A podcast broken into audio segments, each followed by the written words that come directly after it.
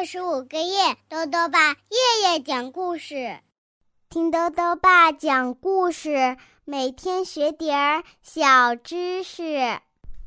亲爱的各位小围兜，又到了豆豆爸讲故事的时间了。今天呢，豆豆爸要讲的故事是《爱吃烤红薯的朋友》，作者呢是中国的张秋生，由山东科学技术出版社出版。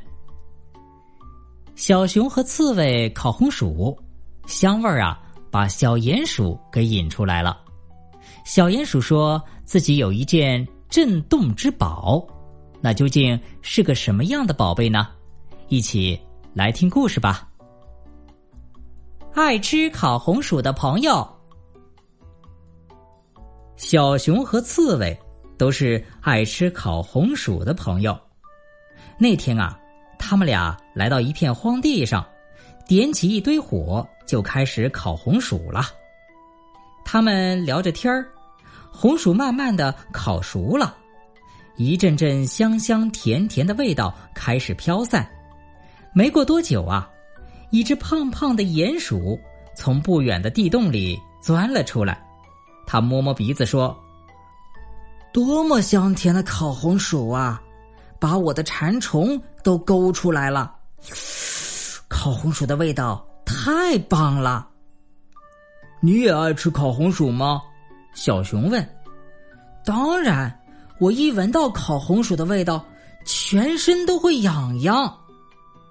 跟我一样，刺猬说。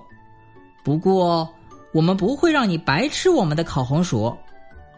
我不吃，我只要在边上闻闻就可以了。小鼹鼠摸摸他的小鼻子说：“闻闻也不行。”刺猬逗着小鼹鼠说：“烤红薯的味道是不能白闻的。”那我该怎么办呢？我是一只一无所有的小鼹鼠啊！我知道，鼹鼠们都有自己的震动之宝。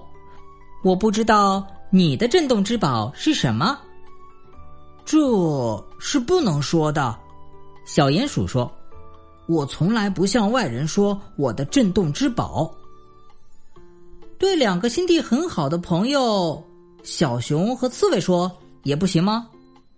小鼹鼠的话激起了刺猬的好奇心，他说：“要是你告诉我们这个秘密，我们就会分给你一个烤红薯，而且是最大的那个。”小鼹鼠的眼睛盯着那个最大的烤红薯，它正在滋滋的向外冒着热气和糖汁儿呢。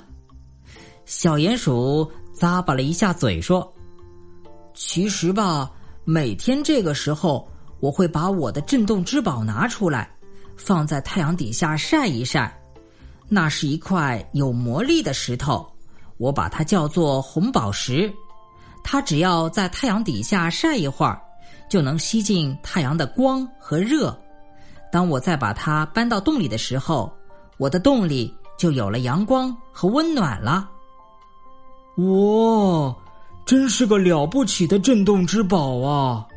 小熊惊叹着。那你这会儿会晒它吗？刺猬好奇的问。不会，我只有在我独自一人的时候才这么干的，要不然就太危险了。随你的便吧，刺猬说：“我只是对它有点好奇。要是你现在把它晒出来，我和小熊会帮你一起看着，我们会让你安心的吃烤红薯的。”谢谢你们，看来你们是好心人。小鼹鼠说：“我这就来晒我的红宝石。”小鼹鼠拿来了它的红宝石，把它晒在太阳底下。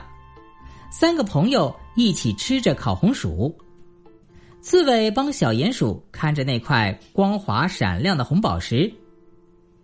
小鼹鼠的红宝石晒好了，刺猬帮着把那块红宝石擦得亮亮的，交给小鼹鼠。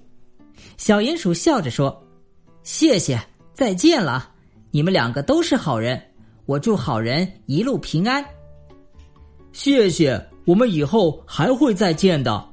两位朋友也开心的说，然后小熊和刺猬就回家了。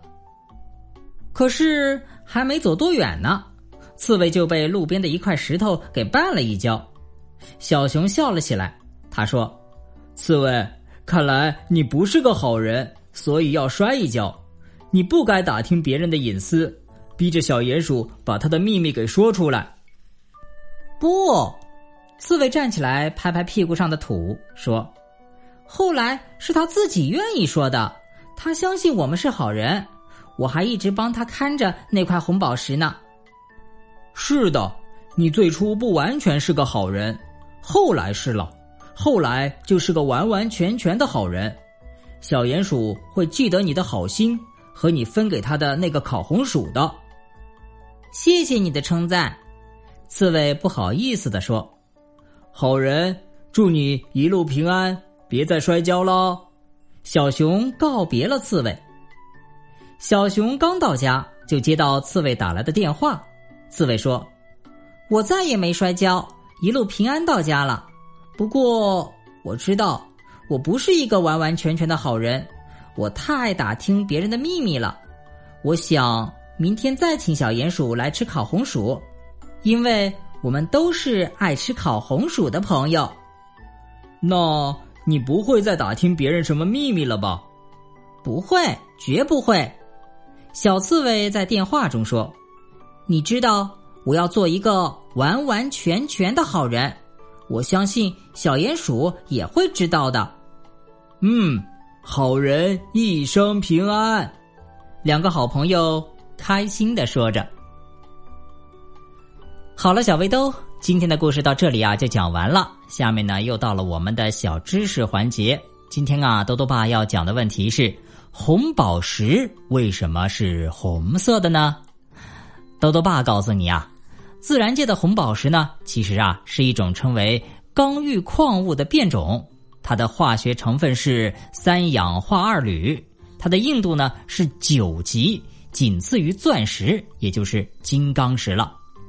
红宝石具有的独特红色，那是由于它含有铬这种离子所造成的。铬离子的含量越高呢，它的颜色就会越深。常见的有粉红、血红乃至暗红色，其中呢，血红色是最好的，俗称鸽血红。它的颜色啊，艳红如鲜血，光彩灿烂夺目，是一种稀世珍品和无价之宝。红宝石的开发利用啊，已经有两千多年历史了。传统用途是用作戒指、项链等高级首饰镶嵌品。到了上世纪的八十年代初期啊，科学家们用红宝石制造出了第一台激光仪，从此呢，红宝石在现代科学技术中又开拓了新的用途。最后呢，又到了猜谜时间了。今天的谜面是这样的：名字听来不积极，干活可真卖力气，铁链当脚田间旁，翻田耕地不能离。打一机械，再说一遍，名字听来不积极，干活可真卖力气，铁链当脚田间忙，翻田耕地不能离。打一机械，你猜到了吗？如果想要告诉兜兜爸，就到微信里来留言吧。要记得兜兜爸的公众号哦，查询“兜兜爸讲故事”这六个字就能找到了。好了。我们明天再见。